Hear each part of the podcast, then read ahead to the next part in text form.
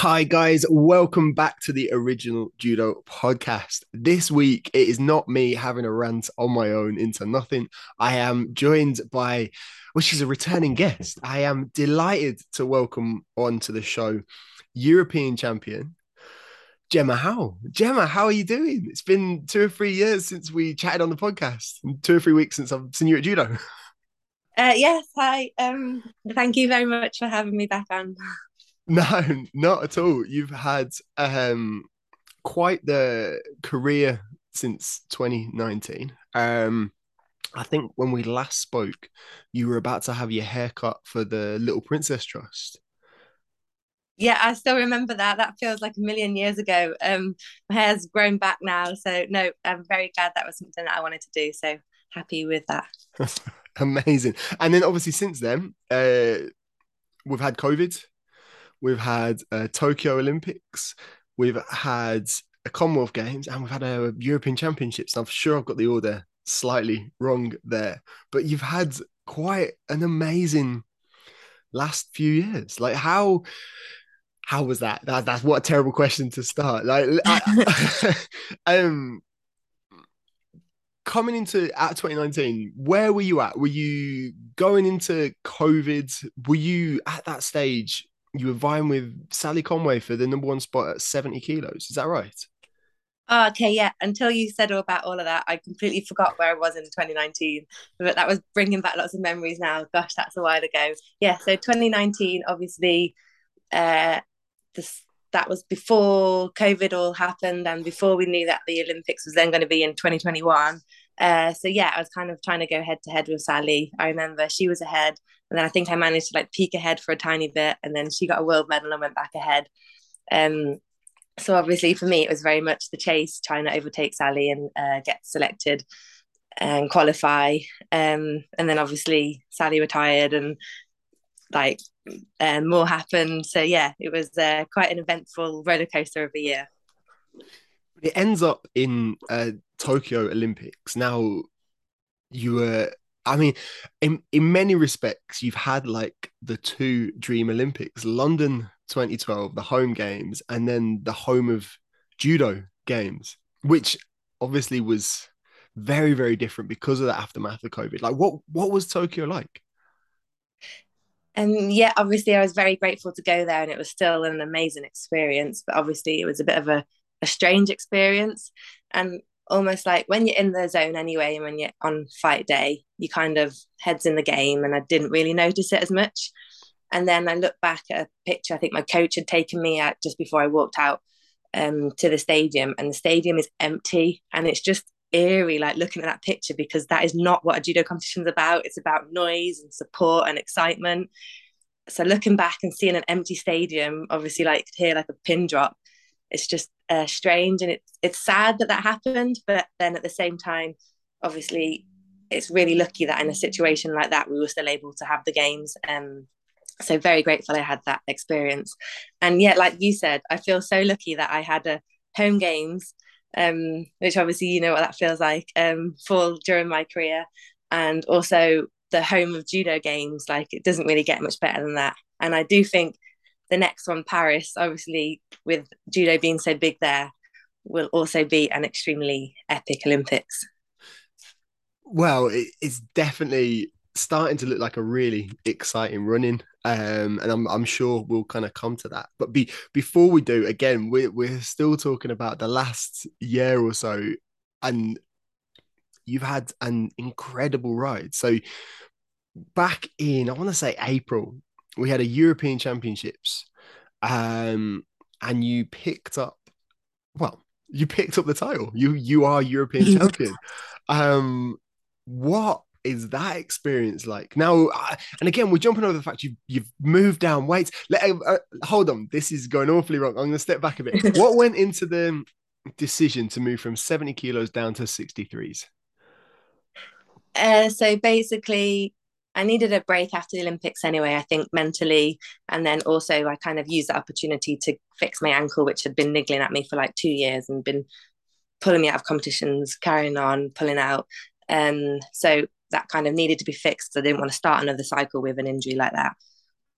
Um, and then I never really wanted to move up in the first place to 70s. That was kind of like a decision made by my coach at the time, um, which then actually I turned out to really enjoy because I really like food. So then I got to eat my way up to 70 kilos, which was fantastic. I can't complain too much. Um, and then I got a European medal at 70. So I was like, okay, maybe it was the right thing to do. And then I just realized though, I was, especially after COVID, when we didn't have access to the gym, I lost muscle mass. Um, I was still obviously trying to pick up bags of dog food in the garden and plant pots or whatever, like improvising like everybody did. Um, but yeah, I couldn't maintain the muscle mass that I needed. And I'm fighting against people, obviously, that were coming down from 75 kilos, who probably would have been that at the end of a competition day. Um, so I felt like I was just giving too much away. And so then, obviously, discussion with Jamie, my coach, after, and like the support team around me, like they thought that 63s was the right thing to do. Uh, I think because I'd obviously put on some muscle mass, I'd not lost it all through COVID. Um, making 63 kilos was actually a lot, lot, lot harder than I ever anticipated. um, so yeah, I went from suddenly living life, eating everything 10 meals a day to feeling very sorry for myself and not eating very much at all and doing all the extra morning runs on top of a full day of training. So yeah, um, it's a challenge, that's for sure. I hadn't I hadn't really planned to kind of dig into this at all, but like, what's your your thoughts on kind of weight cutting. You've you've obviously competed upper weight where you've had the opportunity to uh, eat as you feel, I guess. Yeah. You all you've competed at 57s and you you cut back down to 63s.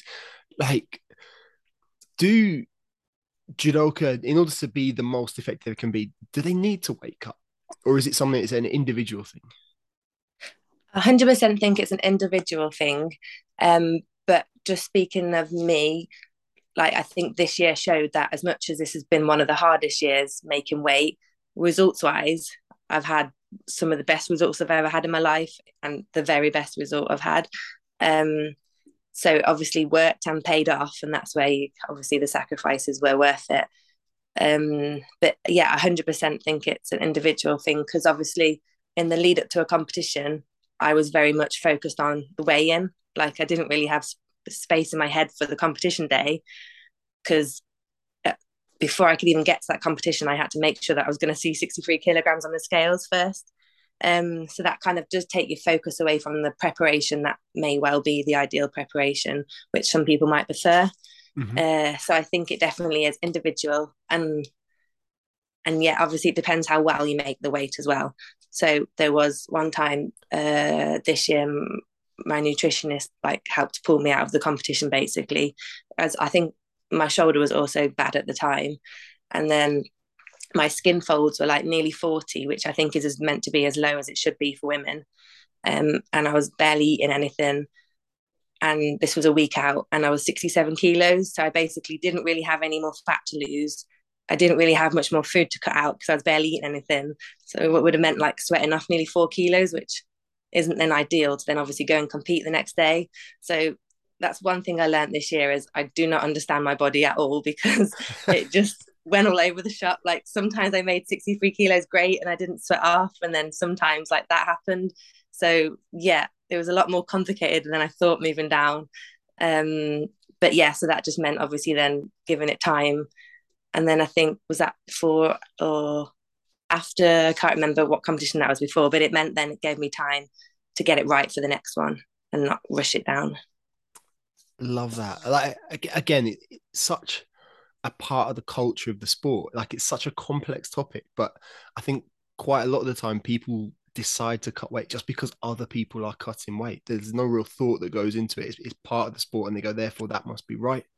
Um, but it's yeah, it's great to hear that there's a whole decision making process that you've you've gone through in order to to kind of get to that point, I guess.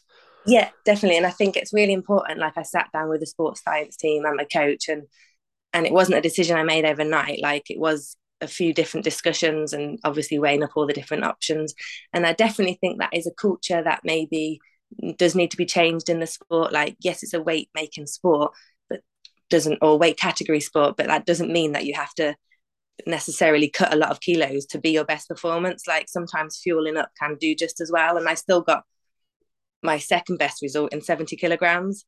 Um, and obviously, I mean, I used to fight at 57 kilograms. I have no idea how I ever that was even possible, um, but somehow I did, and uh, and I still obviously performed well then, but not my best result. So it's just no one can really say like what is the exactly the right answer because there's just so many different aspects in judo, which I think makes it obviously more exciting. But definitely think we need to kind of come away from the culture that, and especially not making it well, like just sweating out loads of kilos means mm. you're going to fight better because it definitely is not the case. So coming coming back round, thank you. Coming back round to the the the European Championships, you you have a bit of a wild year at, at 63 kilos. Um, you win a fight, lose a fight in Paris, I think. Yeah. Um, you have a great. I want to. Was it Israel, Tel Aviv Grand Slam, Grand Prix? Uh, yeah, I think it might be that one. it was a Grand Slam because it was my Slam. first Grand Slam final.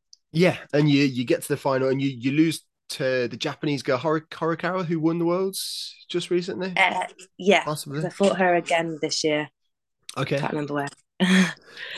I had a good fight with them. What What's your confidence like coming into the Europeans? Uh, so I actually remember it quite well. So, well, my first one, first competition of the year, I remember losing first fight and fighting terribly, and like obviously being really disappointed with myself. Um, but then I kind of felt like I'd not done a competition for six months. I'd not competed since the Olympics. That was like getting rid of the cobwebs. Like I was really rusty and getting back into it. And then I remember when I come to Paris, I felt back to me like I felt like my performance was good. Like I made a mistake and lost the fight against the Dutch girl, but I knew it was a winnable fight. And so like I was like, right, okay, I've got rid of the cobwebs now. I'm back to fighting. And then the third competition, obviously that was a what like a PB at the time. I'd not ever made a Grand Slam final before. Um, so I felt like I was back to being me and it was like the right decision to move down to 63s. Um, so that was all really good. But the day before the European Championships, I remember just thinking, I don't even know if I'm going to make the weight. And oh wow, um, I think that was the most I'd ever sweated off. And all I was thinking was, I can't do this again in four weeks' time for the competition after it. I wasn't even thinking about the, the competition, the big one the next day. And I think actually maybe that is why I did my best performance because I wasn't stressing about the competition weeks before because it hadn't even crossed my mind. I was just like, I've just got to make this weight. Because I remember um, I normally do like a judo sweat to make the weight or whatever. And I did uh, the judo sweat and then I must have lost whatever 0.6, 0.7. And then I think I came back and I still had a kilo or 0.8 to go. Yeah. Um, I'm very dramatic. I don't normally sweat off, so that's a lot for me. Um, but I just still remember taking off the sweatsuit to weigh myself and having to put that wet sweatsuit back on was one of the worst things I think I've ever done in my life. It was disgusting. Um, but yeah. Oh, I remember it, so. those days. I remember those days and do not miss them. Um, no. Oh, but that's so interesting though that and again, uh, the reason I'm interested in it, like part of my studies that we were talking about beforehand, like I, my research paper was in, um, yeah, like the weight cutting in MMA and like the kind okay. of psychosocial like underpinnings that kind of go into that and the role it plays. So the role is uh, like one of distraction, which you're just talking about. So for a lot of athletes, it can have this kind of role where it takes your attention away from maybe your preparation, but also takes a lot of the stress away because you're not looking at it.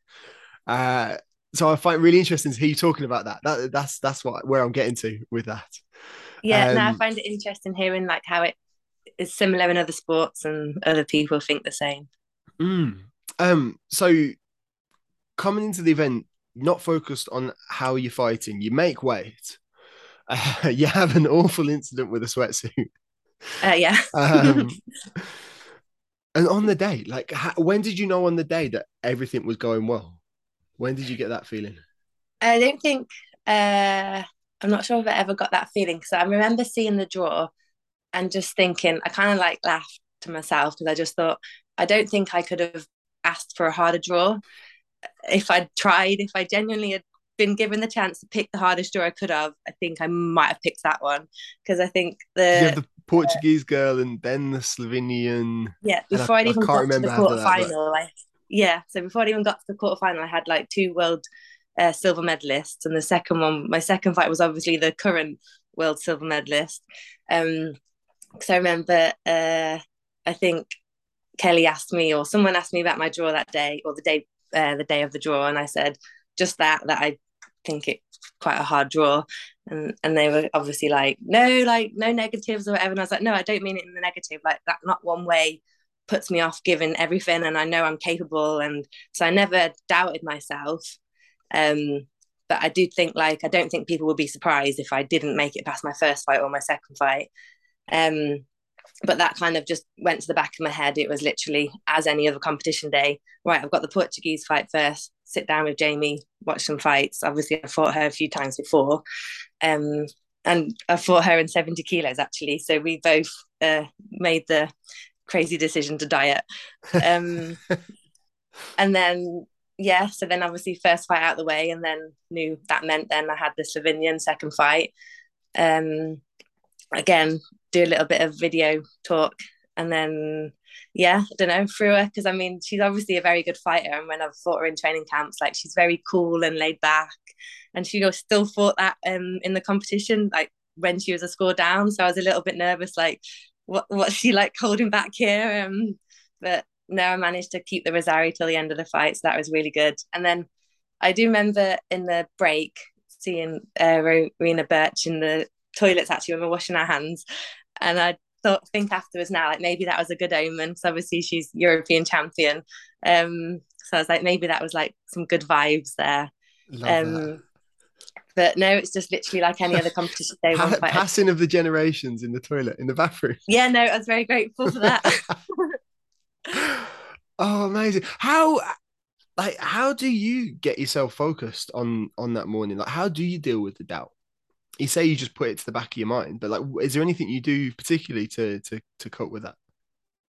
Uh, so I think I have like some phrases that I say over in my head that I can't ever tell anyone, um, just to like reinforce. Uh, like obviously I know what I've done before. So I might have to like remind myself of some of the people that I've beaten before and some of the results I've got before.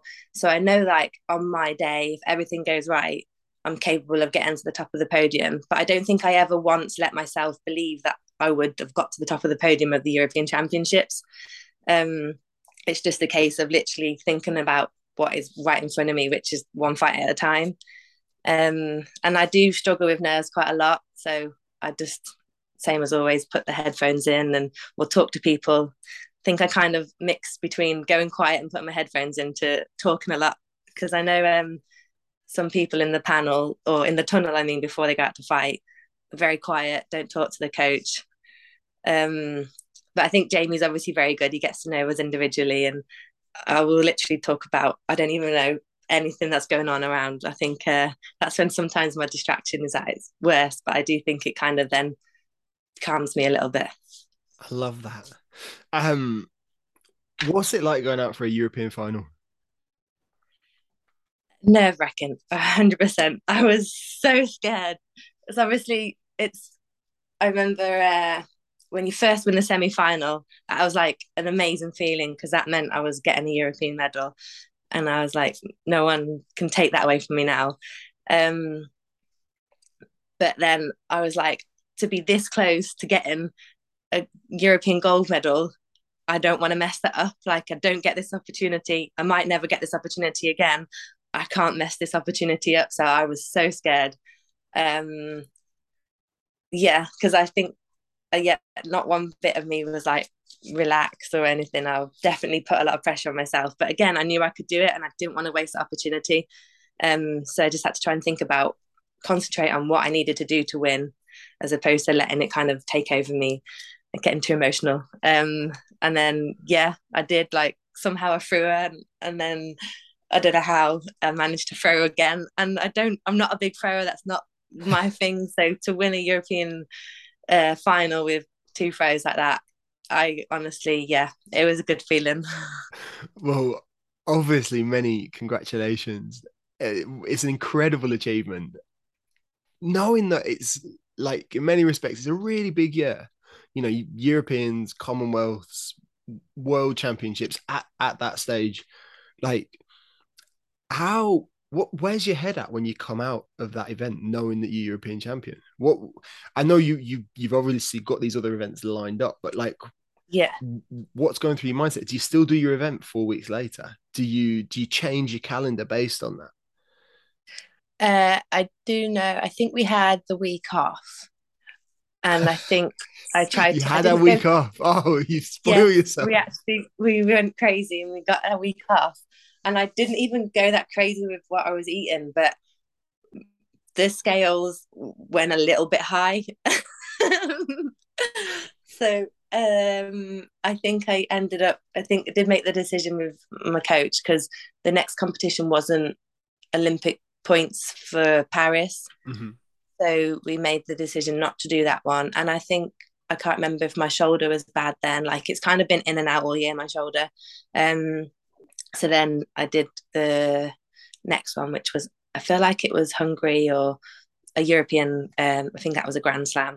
Yeah. Um, so it was like let's give it eight weeks and get my weight down gradually because again didn't want to do the whole crashing thing and then rebound up straight after. Yeah. Um, but yeah, I did have a little bit of chocolate and stuff after the uh, Europeans, and I I remember now I had actually.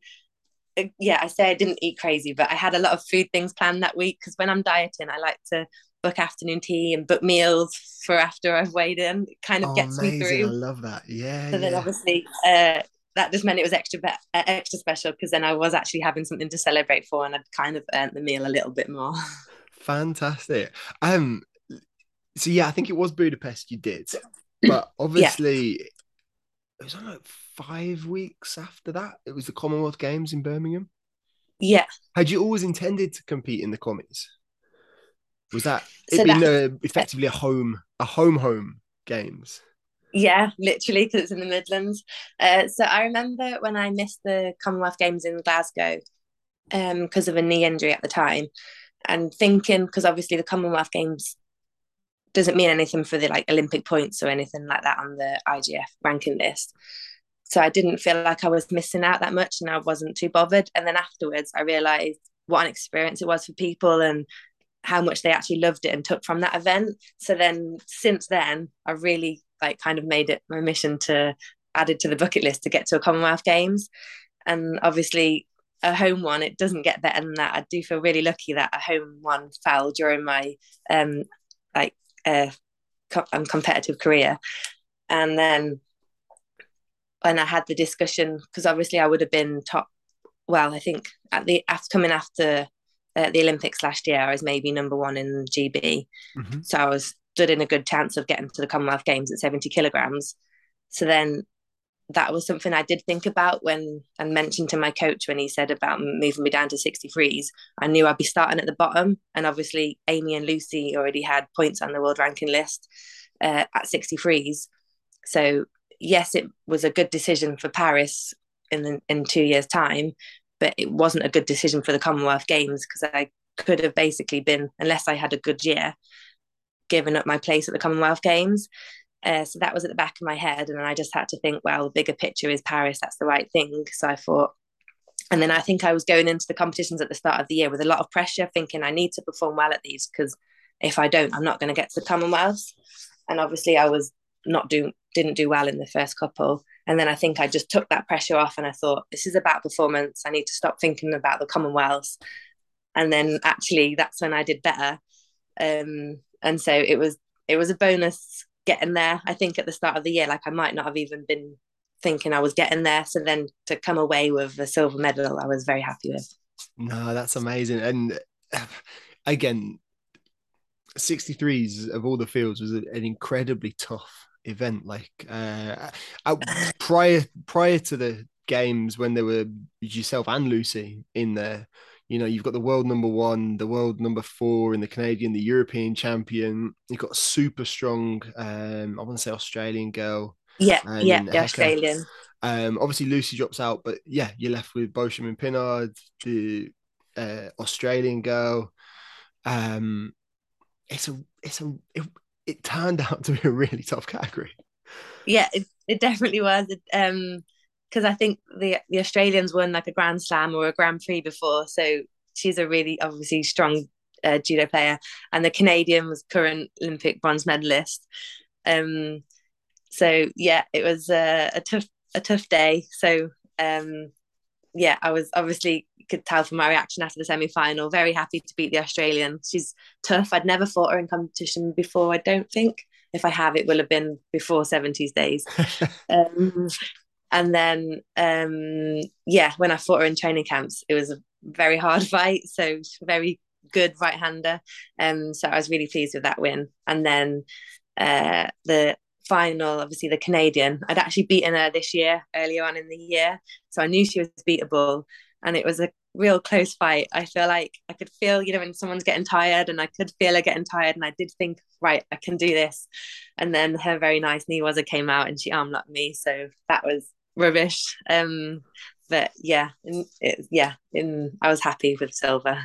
It's it's the second time you've had a major event in front of like a domestic crowd. Yeah. What's that like?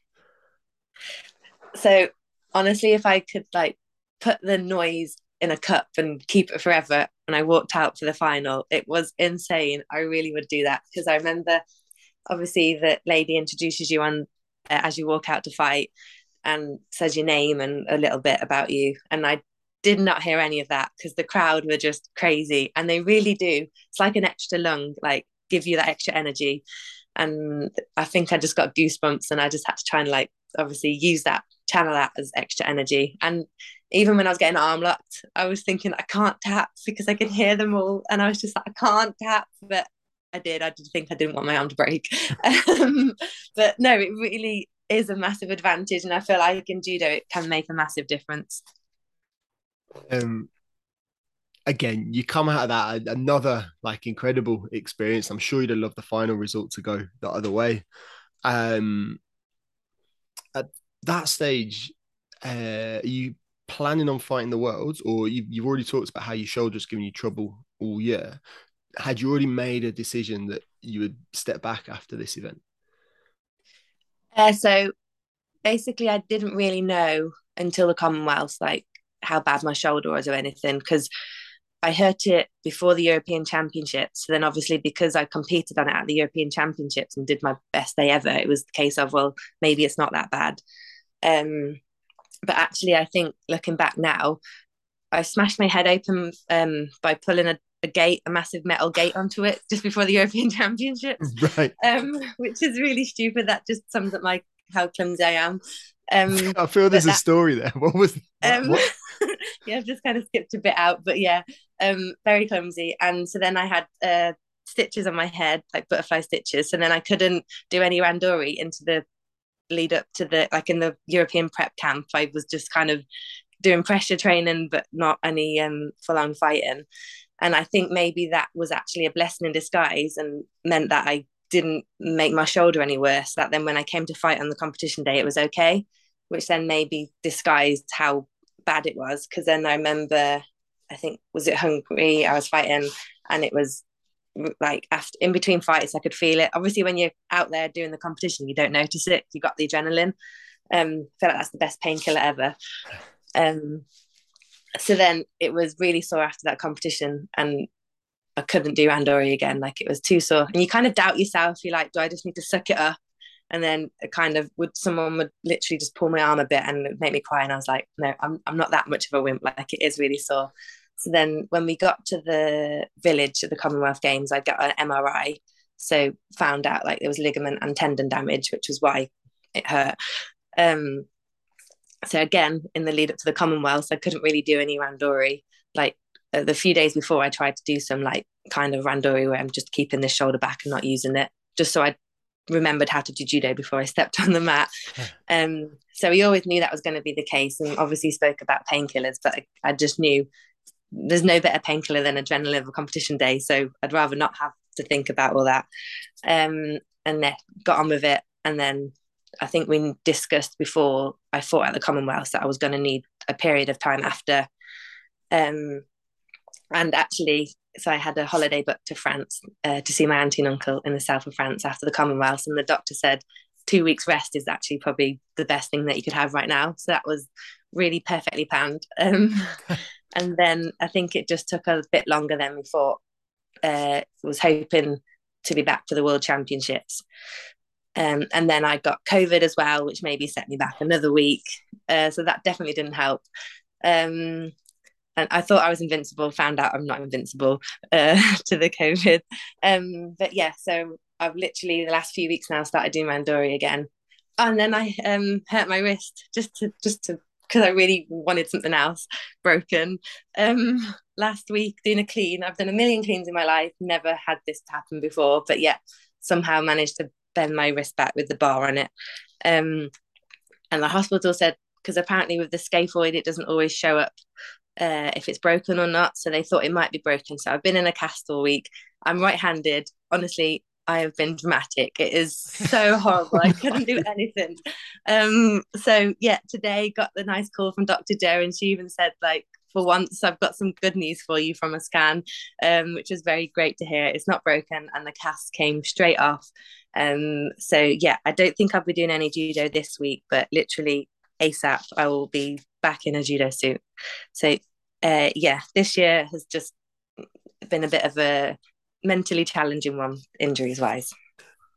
What's it like watching the worlds? Like knowing that you're yeah, like flying as you're coming into it. You're like in such great form and then being forced to sit out. What's it like watching that? Thinking So I told myself before it happened I wouldn't watch it because it's kind of like torturing myself. Um and I think actually, yeah, I did. I did manage to restrain it. I came off all social media and um, didn't watch it, and then I think got a message from my auntie in the family chat. My family love judo more than I love judo. I think, um, but like the results and and that it is like a hunger. Like you do judo because you love it. Like it's it's not something you can just kind of go through the motions with. Um, and I realized as well, obviously, I've beaten uh, the Canadian and the Portuguese girl this year who both got medals. So I know that like I'm capable, like, and it's it's hard to watch it, but obviously, like everybody's capable in judo. Like that's what makes it exciting. But it, yeah, it just when you know it's so close, like, um, yeah, it does hurt a little bit watching it from home. Um, obviously, uh how do you how do you stay connected when you're injured? So again like um plug plug the show from back in 29 i think it was episode 39 you you've had a lot of injuries through your career. How do you stay connected to judo? Um definitely surrounding yourself with the right people helps so obviously they've got a really good rehab squad at judo. It's kind of called the rehab squad group got the whatsapp chat and everything. Um and i just think kind of being around other judo people do in the same situation, kind of struggling, going through like the mental challenge of wanting to do judo but not being able to be on the mat just yet, mm. um, helps. And then you kind of obviously the exercises you're doing might be judo specific to obviously prepare you as soon as possible to be back doing judo. Um, but yeah, they still try and keep like the conditioning. If they can do the conditioning together, that will happen. Um, just so that you're still connected and you still feel part of the judo team. Um, I think that's really important. And obviously, like Jamie's amazing. He still keeps in contact all the time and keeps yeah. in the loop. So you still feel connected basically, and like you still know you're important, an important part of the team that is hopefully going to come back and get medals. Love that. Um, and we're, we're kind of reaching the end. So thank you so much for all that. Like what's next for you? Obviously we're 18 months out maybe two years less than two years now than from yeah. paris.